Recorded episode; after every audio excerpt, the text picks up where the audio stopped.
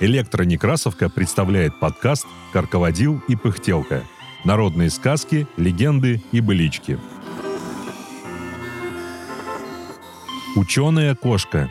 Азербайджанская сказка. Читает Мария Капинос. Был один купец.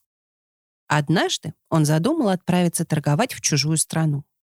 Поэтому он купил много товаров, приготовил, что нужно, и, распростившись со своей семьей, пустился в дорогу.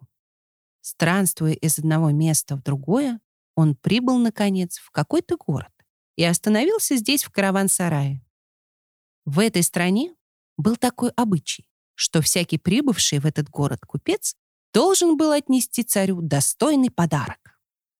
Царь же, пригласив купца вечером к себе в гости, играл с ним в нарды.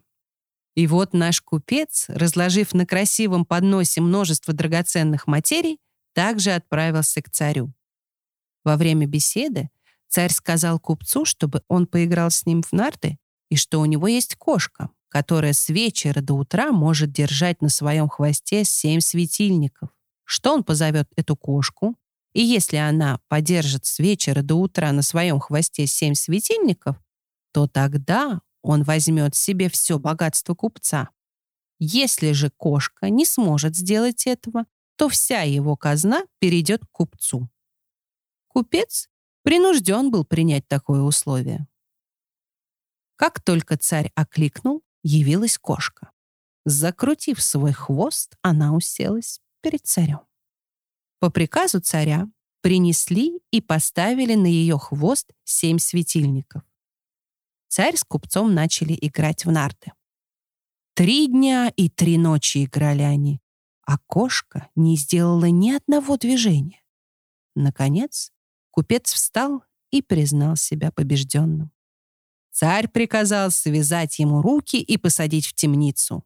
Все богатство же купца он присвоил себе. Один из слуг купца, увидев, что с его хозяином случилось такое дело, убежал и, прибыв к себе домой, сообщил об этом жене купца. Последняя же приказала наловить множество мышей и, наполнив ими сундук, забрала с собой много золота и серебра, переоделась в мужское платье и с каким-то караваном отправилась в путь.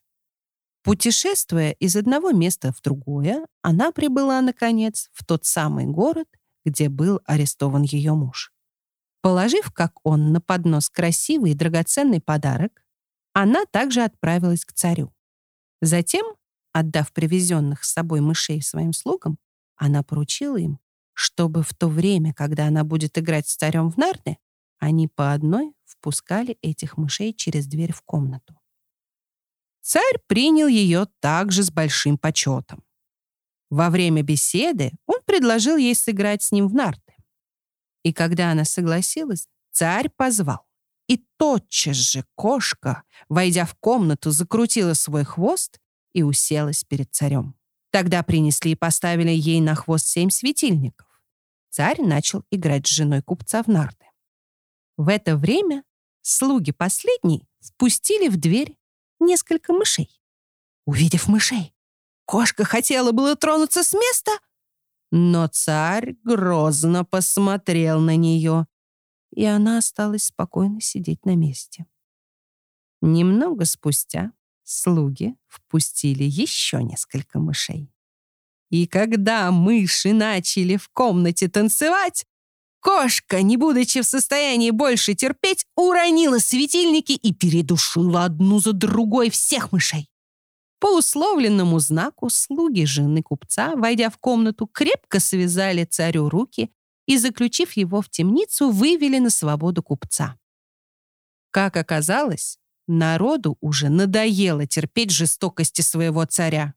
Поэтому, узнав, в чем дело, жители собрались и избрали купца своим царем.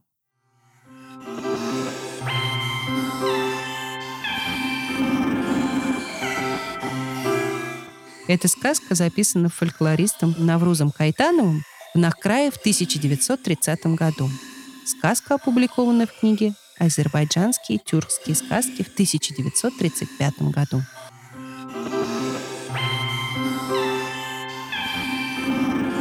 Над подкастом работали Илья Старков, Екатерина Фадейкина, Инна Маркова, Мария Капинос, Анатолий Соломатин. Все сказки из нашего подкаста можно найти на сайте «Электронекрасовка». Слушайте наш подкаст на удобных вам платформах. Ставьте оценки, не забывайте подписываться на нас ВКонтакте и Телеграме. Так вы будете в курсе всех наших новостей. Библиотека имени Николая Алексеевича Некрасова. Москва, 2023 год.